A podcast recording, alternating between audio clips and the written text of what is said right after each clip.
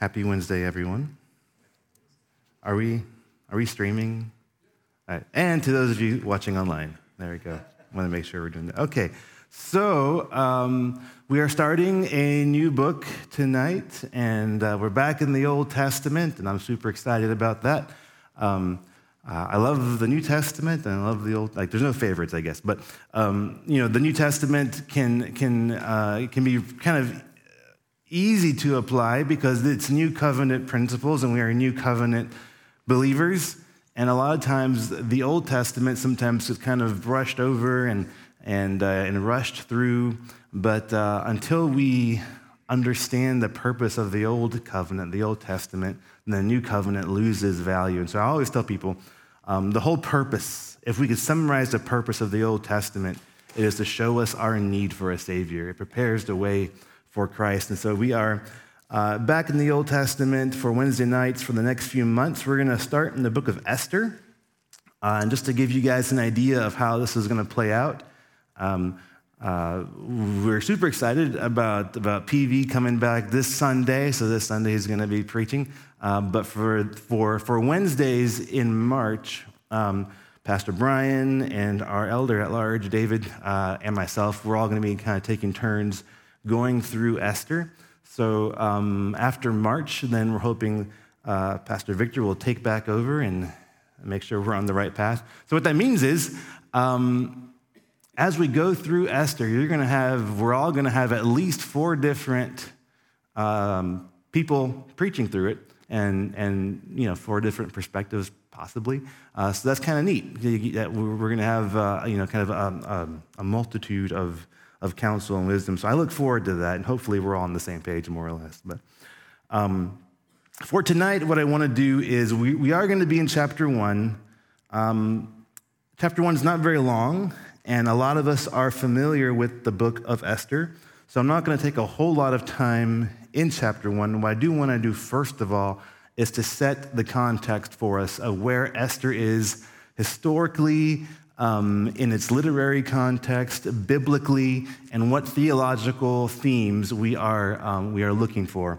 Okay, so um, in terms of biblical context, uh, the book of Esther takes place approximately uh, 483 BC, so almost 500 years before Jesus was born. Uh, the events of Esther take place, okay?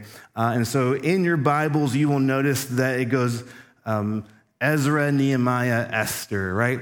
Uh, and as, as, as it goes chronologically, that's not, that's not how, how the events take place. It should actually be Ezra, Esther, Nehemiah, because the events of Esther take place 30 to 40 years after what we read in Ezra and about 30 or 40 years before the events of Nehemiah. So in this time, um, so here's, here's like biblical Jewish history in a nutshell, right? And I, I never know where to start um, with this, so I'm going to start with King David. So, because we all know who King David is. Uh, so um, you guys remember King David because we were reading about him in First and Second Samuel, right? He's He's the first um, true king of, of, of, Israel. He takes over for Saul, who was, who was a bad king. Um, God establishes his covenant with David that David will always have a descendant on the throne, right? Um, and the Davidic monarchy over the united kingdom of Israel lasts for two generations, right? David, his son Solomon, and after Solomon, the kingdom goes into civil war, essentially, and divides. And you have the northern kingdom of Israel, southern kingdom of Judah. And it's that way for four or five hundred years. And after a few hundred years, the northern kingdom gets conquered and assimilated by Assyria. Um, and that's like 10 and a half of the tribes of Israel uh, are assimilated by Assyria. And they're not not lost to history in God's eyes, but uh, as far as we can record, they are essentially lost to history. That's where we have the Samaritans coming from because they're intermingling with other cultures and nations around them. But the southern kingdom of Judah, which is the tribe of Judah and half the tribe of Benjamin, uh, they last a little bit longer. And then eventually they are conquered and taken captive by Babylon, right? And so, um, some two to three million, those are some, some estimates, two to three million Jews are taken from their homeland in Judah, in the southern kingdom of Judah, and lifted out of there and taken to Babylon, where they live in exile for some 70 years. Um, eventually, Babylon itself is conquered and overthrown by the Persians, okay? And the Persians, under King Cyrus uh, the first, that's where Ezra begins. And King Cyrus uh, allows as many Jews as, as want to to return to Jerusalem to build the temple. Now, an interesting historical point um, if when you read Ezra, and he, he kind of goes through all the, because I, th- I, think he's a scribe or he was a scribe, um, and he is like, um, he's going through all the numbers. Here are all the people from this tribe, all the people from, not really tribes, because it's just like one and a half tribes. He names them by, by families and by clans. Um, and at the end of that whole list, there's less than 50,000 Jews who take up the offer to return to their home in Jerusalem. This is over 70 years after they've been taken captive into Babylon. And how many did I say most historians believe were taken captive into Babylon? Two to three million. So less than 50,000 of two to three million Jews take the offer to return home. That's like 2% or something like that, right? I'm not good at math, but um, there's a whole question, there's a, there's a, whole sermon in that in itself. Um, why would you choose to stay when you have the opportunity to return? When God arranges secular events to allow you the opportunity to return, to rebuild the temple, to reinstitute temple worship and uh, all the covenant practices that God has, has called you to, why choose to stay in a foreign land? Well, probably a lot of them had gotten comfortable after 70 years. Probably a lot of them had reestablished themselves and um, didn't want to be bothered to return. Who knows why? Um, we do know that uh, decades later, several more return with Nehemiah, but Esther uh, is the story not just of Esther, but of what is going on with those Jews who have decided to stay in Persia, no longer Babylon, now Persia, instead of going back to Jerusalem to rebuild the temple. So that's kind of where the story of Esther fits biblically, right? Almost 500 years before Jesus, uh, these Jews are in Persia. They're not in their homeland. They had the choice to, but they chose not to, and here we are. So, um, also, uh, I want to go over some, some historical challenges that the book of Esther faces because we read the book of Esther, and in some ways, it asks us to read it um, in a historical setting, right? We read it as, as, as actual history, these are historical events. Um, and the secular historical record does not always bear out all the things that we read in the book of Esther. So I want to take a little bit of time just to kind of go over that and to um, just to kind of share with you guys um, how I reconcile that because a few things can shake a believer as when someone comes and points out something that, that would give them grounds to say our, our, our Bible is, is, is unreliable right? And so we always want to be prepared for that. We always, always want, to, want to be ready for those criticisms. So, um, in the first chapter that we're going to be in, we're not going to meet all these people, but you guys who have read Esther before, you know that there are these, these main figures in the narrative. You have Esther, you have her uncle. What's her uncle's name? Mordecai. Thank you. One point for Paul. Um, you, have, uh, you have the king, and and if you can pronounce his name correctly, I'll give you five points. Anyway, huh? So, so yes, yeah, so in secular history, we know that he is King Xerxes. I'll give you five points anyway. Uh, the, the, the Bible doesn't call him that, but it is the same person. Um, uh, some translations might say King Xerxes. I think in the New King James, it's um, Ahasuerus, which is not actually the Hebrew pronunciation, but you guys don't want to hear me try the Hebrew pronunciation. So we're going to go with Ahasuerus. Um, so he's the only main figure in this book that we can connect with a historical figure in, in what I'm going to call secular history. Um, there's no record of Esther. There's no secular record of Mordecai. There's no secular record of Queen Vashti, who we read about in the first chapter. There's, um, there's not a very strong historical record of Haman. And so, what do we do with that? What do we do when the secularist, when the biblical critic comes to us and say, you know, you can't rely on your Bible because these people that the Bible wants you to believe are real never existed. They, we have detailed history of this time period, and these people are not mentioned. If the events in Scripture were as important as you think they are, uh, you would think they would be recorded in, the, in Persian history or someone else who's keeping track, and it's not. Right? So, what do we do with that? Well, um, I want to cover that a little bit. First of all, um, I want to talk about King Ahasuerus, or Xerxes, if you will. Um, he is um, kind of universally accepted as either the son or the descendant of Darius the first. We read about Darius from the book of Daniel. Um, he's the one who had Daniel thrown in the lion's den and regretted it like right away and tried to get him out. Um, so he is Ahasuerus is either his father or his grandfather, depends who you believe. Um, and then uh, typically, like if you were to do a Google search on King Xerxes, especially because of, of some modern movies, uh, you would get some images that would pop up that would be very anti historical, not just biblically, but even in secular history. So if you've seen the movie, and this is not a recommendation, okay, so don't go home and be like Jonathan said. Okay. If you've seen the movie 300, um, or read the graphic novel. Um, that is a very fictionalized and fantasized version of a, a, an actual historical event where the Persians were trying to invade Greece, um, and they were they weren't repelled completely, but they were they were given uh, eventually, they were repelled completely. But um, Xerxes is in that movie, uh, but it's not a historical version of him. Don't watch that and think, oh, that's how he looked. That's the guy that married Esther? Oh, that's gross, because it is gross. Um, that's not him at all. Um, uh, he, he was not nine feet tall like that movie makes him look. And he's not, as far as we know, he's not covered in all kinds of weird piercings and things.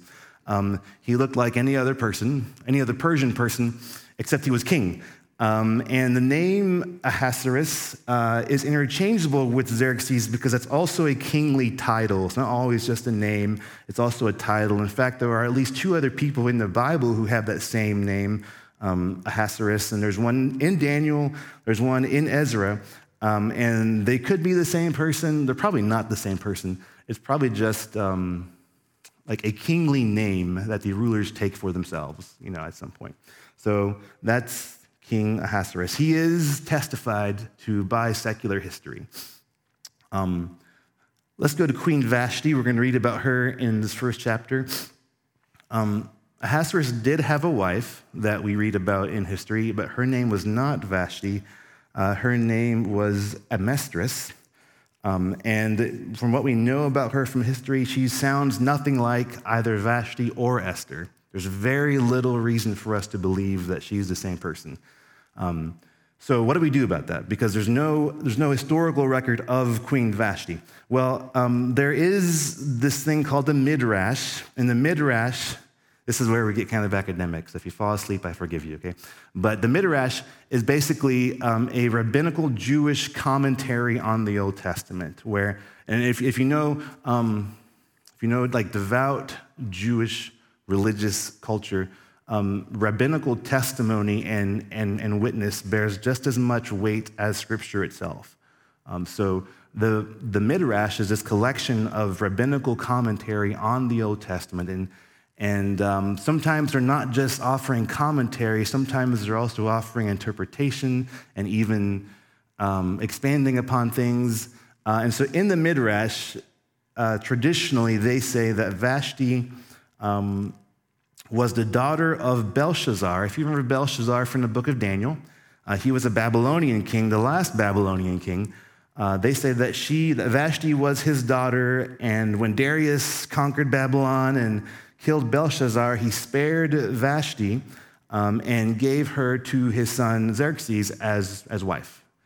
Um, that's an interesting theory, and that could be true. We have no reason to believe one way or the other. However, the Midrash continues to go further in, in, in depicting Vashti in a very unflattering light, and it's kind of um, it's almost humorous in some ways. She's depicted in, in the Midrash as being very vain, very cruel, very bitter, and um, And they say that in the story of Esther, when the king summons her to appeal or to appear before all the crowd, um, that the reason she doesn't appear before them is because in that moment God strikes her with a severe case of leprosy, and so she's disfigured and deformed, and that's why she does not want to appear before the crowds. Um, and there's one version of the story that goes even further to say that it, an angel appeared and um, and gave her a tail, um, uh, you know, deformed her even more. And different versions have a different idea other than tail, um, but I won't get into that. Uh, so that's all from the Midrash as well. So I bring that up to point out that we, got, we need to take some of those things with a grain of salt. Just because an ancient source testifies that this is what happened um, doesn't always mean it's what happened. Uh, there's always there's always um, biases, there's always motivations that, that, that guide how people record history. Okay, so, um, so we don't know what to do with Queen Vashti um, if we are to look for her in secular historical records. The same thing is true for Esther, even more so for Esther, because she is supposedly taken and, and made queen, and she, does, she, she has no royal heritage. She's not taken from a noble family, and a Persian king would have only taken a queen from a, uh, from a noble or royal family, sometimes even within their own family, um, because the role of queen wasn't, wasn't like someone that you fell in love with. It wasn't someone that you were like, like uh, physically attracted to. That's, that was the role of the concubine, right? Uh, the role of queen was usually more of a political role, and you married the queen for political reasons, okay? And so for a Persian king to take you know, a common Jewish girl like Esther and make her queen, um, again, the secular historian would be like, there's no way that would happen, right? So both Vashti and Esther pose challenges for us if we're trying to uh, reconcile them with secular history. A couple things, though. Uh, most of what we know from secular records during this time are based on, on Greek historical record keeping, and primarily from one guy named uh, Herodotus. Herod, I'm not sure if I'm pronouncing that right. Herodotus. Um, here's the thing about ancient history, um, and even modern history, I think, in some ways. Uh, history is always written or rewritten by, by the winners, right? By the conquering nations. Um, and those conquering nations oftentimes have, have a bone to pick. Those conquering nations aren't usually, especially, especially in, in ancient times when there's no one to, to argue, there's no one to, to provide you know, a different version of events. Um, the, the, the Greeks had very little reason to paint the Persians in a positive light. And the only record, the only historical records we have of the Persians come from, from primarily Greek sources. So a lot of what we read from Herodotus is, is very unflattering of Persian culture and Persian customs, and we're going to read some of that. And, and so even a secular historian would say, uh, you know, we have to take this with a grain of salt. Um, they're not going to record everything. They're going to record the things that make their empire look superior because that's what they want history to remember. They're going to record things and make up things that make their enemies look like barbarians or savages or morally inferior in some way. Uh, that's just what we have to work with, right? So, so there's that. And also, I would say, even if, even if what we have is accurate, um, secular history and archaeology has a habit of catching up with the Bible. And I love it. I love it because decades ago, um, critics, critics of the Bible would say uh, a man named Pontius Pilate never existed. If he was truly governor of Jerusalem at that time and he was really as important as the Bible made him seem, we would know. We would have records. And so for, for decades, they would say, there's no way that's true. He's not real. And then archaeology, I don't know when it was, or it was relatively recently, like within the last few decades, um, uncovered a seal bearing uh, the name of Pontius Pilate, right? Same thing happens with King David. For the longest time, people were like, well, if David really had that, that massive of an empire and all that wealth, and he, if he had that much military victory, surely we would have heard about him from other, other cultures, other nations. He could not possibly have existed because the archaeological record does not bear it out. And what happens, you know, eventually we find archaeological proof that a Jewish king named David did exist. And on and on we could go. Even Jesus, you know, so many people, even today, want to doubt that Jesus even existed, but, but historical records bear out a, a man named Jesus did in fact exist 2,000 years ago and, and amassed a following, and he was in fact crucified, and his body is missing. You know, all those things are attested to now by history. So history and archaeology have a habit of catching up with the Bible. So when someone comes at you and they're like, see, you know, you, you, you can't rely on this, there's just a couple of things you could mention. Um, it also helps us to acknowledge that the literary intent of a book or a passage, um, the literary intent of the original author, um, is important in how we read it and how we understand it. We're not sure who wrote Esther. Most traditions think it was Mordecai himself. He never claims that, and the book of Esther does not claim that for itself, but it's, it's a pretty safe assumption, I think. But anytime we study the book of the, a book of the Bible, we do well to keep in mind the literary intent of that book and how that can dramatically affect how we understand um, the historical role of these books. So let me give you an example. Um, do we take the parables of Jesus as historical stories or, or are they parables? So when he's talking about the rich man and Lazarus, or the prodigal son, or the good Samaritan, are these things that actually happened? And he's saying, here's something that happened last Tuesday or a year ago. It's possible, it's possible, but that's not how they're presented. The scripture presents them as parables. And a parable is a story that has um, earthly elements, but a heavenly truth tied to it, right? Um, we don't read the book of Romans the same way we read the book of Psalms, right? If you're reading those two books the same way, then you are missing out on so much. Because the book of Romans is very intentionally and very obviously this rich and deep theological um, doctrinal, uh, just like, like, it's like Paul's theology 101, right? He's just, he's just getting into systematic theology of, of, of how the believer should live, of how we understand uh, truths about our faith and salvation. Um, and the authors of Psalms are not setting out to do that. The authors of Psalms, a lot of times, they're, they're venting their emotions. They're writing worship songs. They're writing poetry for God. They're asking God the difficult questions about life.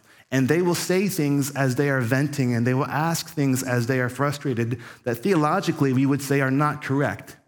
Because Jesus says you should not, um, you shouldn't curse your enemies, you should bless them. In fact, you should pray for them. And David prays for his enemies, but not in the way Jesus says to, right? So we don't get theological, doctrinal depth from the Psalms, but boy, do they give us a platform and an avenue to, to let our heart cry known to God. So both have value, but we read them differently, and they, they ask us to read them differently. So, all that to say, how is Esther asking us to read it? Um, unlike, let's say, like the book of First and Second Chronicles, if you read through First and Second Chronicles, is very obviously a historical record. Like, here's what happened, here's when it happened, here's who was on the throne, right? Next thing, here's what happened, here's when it happened. You know, it's, it's, it's almost like, like a documentary. Um, Esther kind of fits more into an ancient genre of literature that they call a court tale. Um, and a court tale is, was very often uh, a story that was based on historical events and used historical people but sometimes embellished a little bit um, or just added some creative flair uh, to make the point more effective or more memorable. So it would be the equivalent of, and I, I, I never know what the right way to say this word is. Is it biopic or biopic? Does anyone know? Am I saying the same thing? Bi- biopic. Sometimes it's like biopic or biopic. Anyways, you guys are okay. Uh, so, like a biopic um, is usually a movie about a historical figure or a historical event. Um, and, uh, and the best ones are the ones that handle their subject matter with integrity, right? They're saying these are the things that happened. They might change a few, a few details, they might change like the timing of things or, or things like that. Um, but they're trying to present what happened in history in a way that is more memorable than if you were watching like a documentary. So, my favorite Western movie of all time is Tombstone. Have you guys seen Tombstone? Great movie. I, I will recommend that one. Okay, I won't recommend 300. I will recommend Tombstone. Um, the first time I watched Tombstone, I, I had no idea. I, I, didn't. Re- I thought it was just a movie. I thought it was just, just a Western. And, and so I was like, this is, this is really cool. And then I went back and, and did some research as a kid, and I ended up doing one of my high school research projects on the Battle of the OK Corral and Wyatt Earp and all those guys. And I realized so much of what's in that movie actually happened. The vast majority of it actually happened. And that made it so much, so much cooler to me, so much more memorable. Like, wow.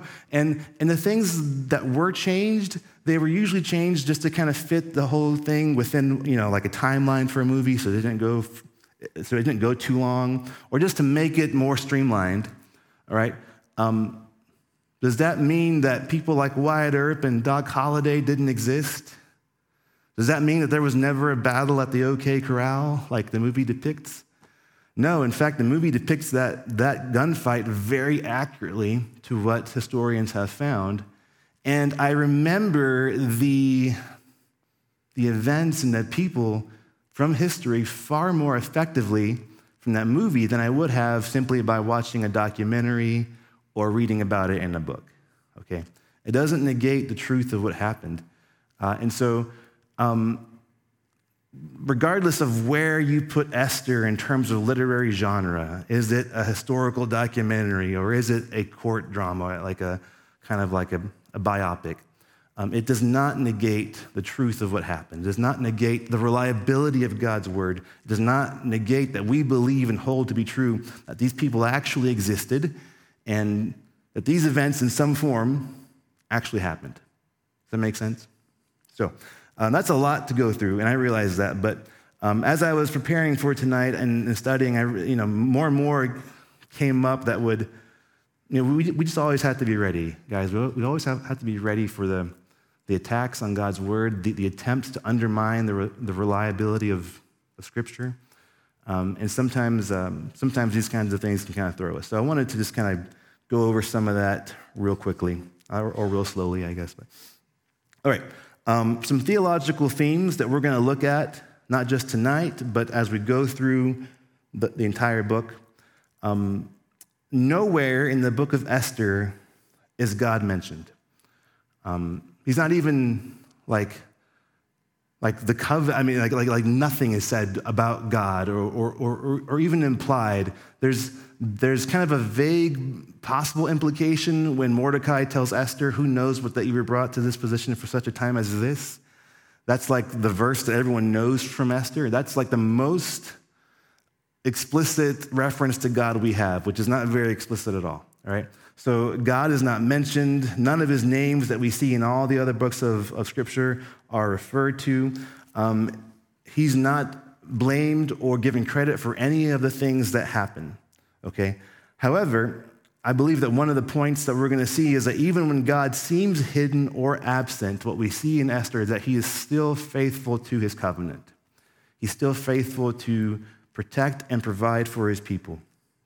And for us, that means that even when we can't see or feel God, so often, so often our faith gets to this place where, man, if I don't feel God with me, then he must have abandoned me. If I don't have that, in, in, in youth ministry, we call this like the, the summer camp experience, right? When you go to summer camp and you, you come back and you're on that, that spiritual high, you're like, wow, God's so real. He's so cool. He's so awesome. I, I just want to live every day for God. And I can't tell you guys how many times I've been on mission trips and youth retreats and summer camps, and the kids get all, and the adults, like all of us, we get so pumped up and, and, and, and we come home like just ready to like, you know, go hardcore for the gospel. And then, like two weeks later, like what happens, right? Like everyone's just kind of back to normal. Everyone's back to their routine because they don't have that same like spiritual high. And sometimes, if our faith depends on feeling God's presence 24 7, then it's not really faith. And your faith, your faith is in jeopardy if it depends on feeling like God is there all the time. Because there will absolutely be times where you feel like God's not there. And for God's people, it wasn't just a season or a few months or even a few years, it was decades where God was silent to them. Doesn't mean he was silent, but they could not feel him, and they didn't have the prophets speaking for him. They didn't have the kings that, were, that were leading them. Okay, it felt like God was absent. And in, in our own lives, we will go through seasons where it feels like God is just ignoring us or silent, but He is always working for our good. And He is always working in the background and behind the scenes to fulfill the promises He has made for us. Um, another theme that we will see is that it takes courage and obedience to take the opportunities that God brings to us to be used by Him to further His ultimate plan. That's the whole thing about Esther being in that position for such a time as this. At first, if you guys remember the story, she was kind of scared. She didn't want to put her neck out there to possibly get, get killed. Um, it took courage, it takes obedience. When God puts you in a position to use you in a mighty and powerful way, it's almost never convenient. Scripturally speaking, it's never convenient. It's never in your comfort zone. It always takes courage and obedience. When God's ready to use you, when He's saying, okay, now is the time that I've been preparing you for, here it is, all right, it's almost always out of your comfort zone. Uh, and then God's plan and His glory are inevitable. Um, they are going to happen. And we can choose. He gives us the choice to be a part of it or to get left out. And that's essentially what Mordecai tells Esther at, at, at one point. He says, Look, whether by you or someone else, God's going to save his people. He, again, he doesn't mention God himself. You know, he says the people will be saved. Um, um, but but if, if, if you choose to back down, if, if it's not you, don't think that you're going to be spared. Don't think that, that somehow you will escape the fate of your people just because you're the queen. Um, and in our lives, I think it's, it's, it's profoundly beautiful, and we take it for granted so much that God wants to use us. I've said so many times, he, he could get things done so much more efficiently without us if He just did it Himself. But He takes joy and pleasure in using His children, and He gives us the choice. And if we choose to, to, to allow fear or anxiety or pride or laziness to keep us from those moments, He's going to use someone else. His will's going to happen. Um, we might just get left out of it. Okay? So, those are some of the theological or application themes that I hope we will see in the book of Esther. Now, let's get to the actual book of Esther. Here we go. Uh, verse 1. Now, it came to pass in the days of Ahasuerus, this was the Ahasuerus who reigned over 127 provinces from India to Ethiopia. History bears that out, by the way. That is testified to by secular history as well. In those days, when King Ahasuerus sat on the throne of his kingdom, which was in Shushan, the citadel, in the third year of his reign, he made a feast for all his officials and servants, the powers of Persia and Media, the nobles and the princes of the provinces being before him, when he showed the riches of his glorious kingdom and the splendor of his excellent majesty for many days, 180 days in all.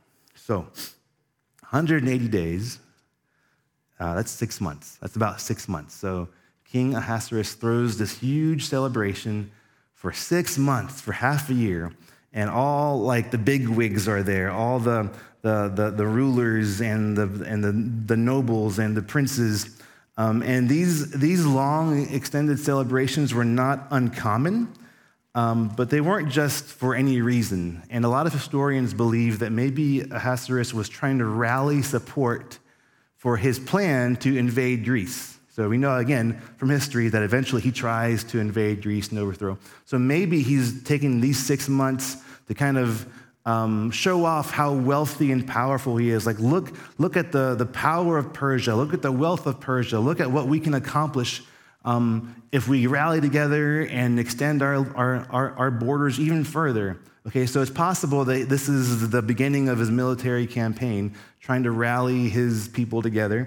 Um, we're not sure. That's a possibility. We know from Scripture that King Hezekiah does a similar thing in 2 Kings chapter 20. It's not necessarily for a military reason, but um, when he's visited by Babylonian officials and um, he's super excited for some reason, and he takes them, he shows them the armory, he shows them the royal treasure, he shows them the temple treasure, um, and God frowns upon that severely. Uh, and that ends up being kind of like the, the, the thing that, that, that begins to lead to the Babylonian captivity because these Babylonians saw the wealth that was in, in, in Jerusalem. Um, and so it was common for, for rulers to try and show off their power and their wealth. Um, King Ahasuerus takes six months to do it.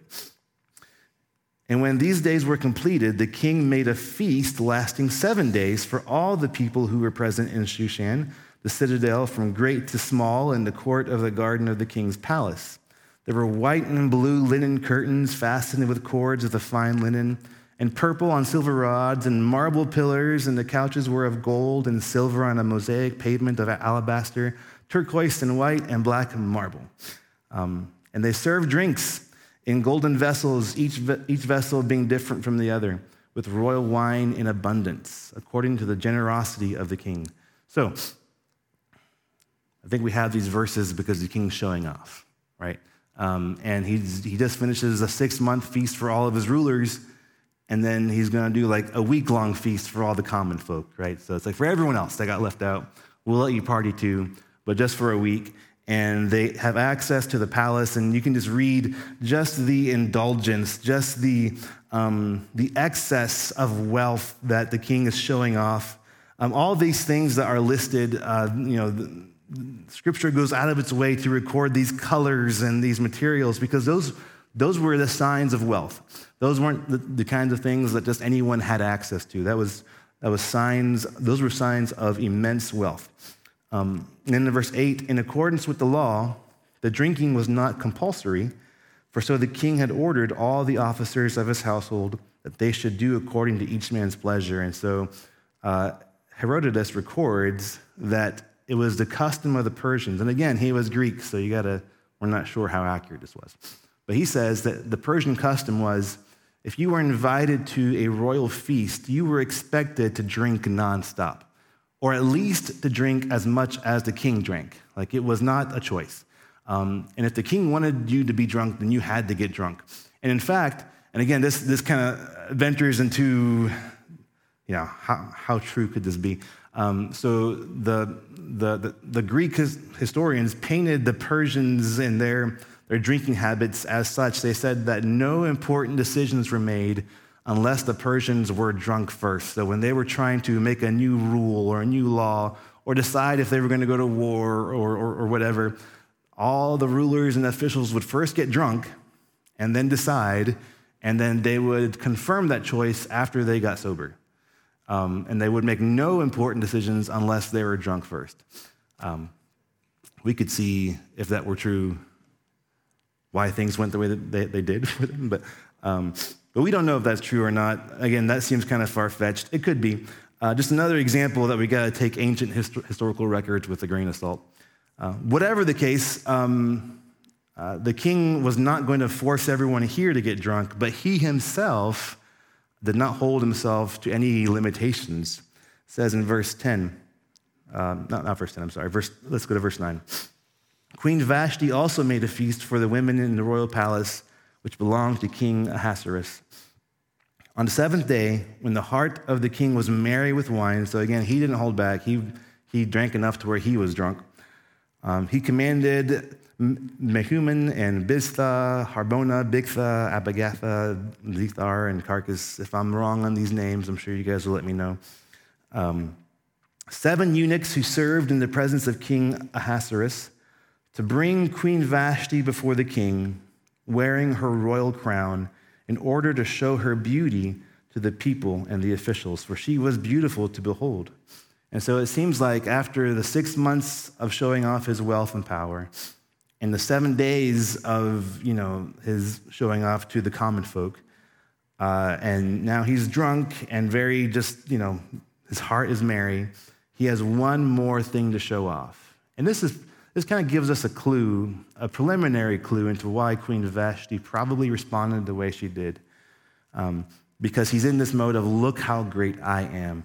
Look how much power and wealth I have. And it's in that context that he says, now let me also show off my queen and how beautiful she is. And the, the implication when it says um, that she was, that he, um, it says in verse 11, to bring Queen Vashti before the king wearing her royal crown in order to show her beauty to the people. The implication is that she's only wearing her royal crown right? And so um, he's making a very immodest request of the queen to come and appear with wearing only her crown before all of his drinking buddies and before all the people, um, just to kind of show her off. So uh, it says in verse 12, but Queen Vashti refused, and probably rightly so. If that's really how it went down, then I would say rightly so. But Queen Vashti refused to come at the king's command brought by his eunuchs. Therefore, the king was furious, and his anger burned within him. Um, there has been some debate about that, about the actual nature of his request.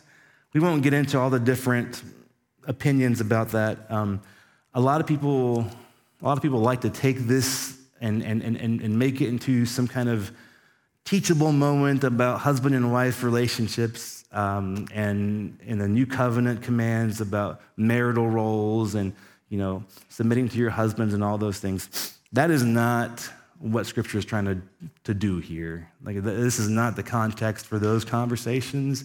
Um, uh, i think it's very clear from scripture that the king's intentions were not godly and so, just as a little aside, any attempt to take this story to, to reinforce, you know, wives, you should submit to your husbands, and, um, is, is a gross misuse of Scripture. Um, if, if this request is what, we, what, what, what I would think it is, um, then, um, then Vashti, Vashti did, did the right thing. Although, again, Scripture does not go to any length to tell us God approved or disapproved. We have, there's, there's nothing here that says whose side God is on in this. All this, this whole narrative, all it does um, in Scripture is provide a platform for God to work. The only thing this is doing is saying, um, you know, we have these, these events in, in history, these socio political intrigues or or, or scandals or things that happen and, and, and they happen throughout history. And if God had not chosen to use this for his purposes, this probably also would have been just forgotten to history. And it should bring us comfort to know that as we live in, in, in this world and as we see, um, maybe not the same thing, but as we see similarly just kind of vain things happening around us, we see the scandals of our politicians, we see the moral decline of our culture, we see all these things um, we can take comfort in knowing that, first of all, that's been going on forever. But secondly, to know that God can at any point intervene and use something scandalous uh, to, to, to, to bring his plan to further fruition, to create a platform for him to work. And I, I believe that's what we have this here in Esther for, not to take sides, who was right, who was wrong, um, but because God's going to redeem even this to bring more glory to himself.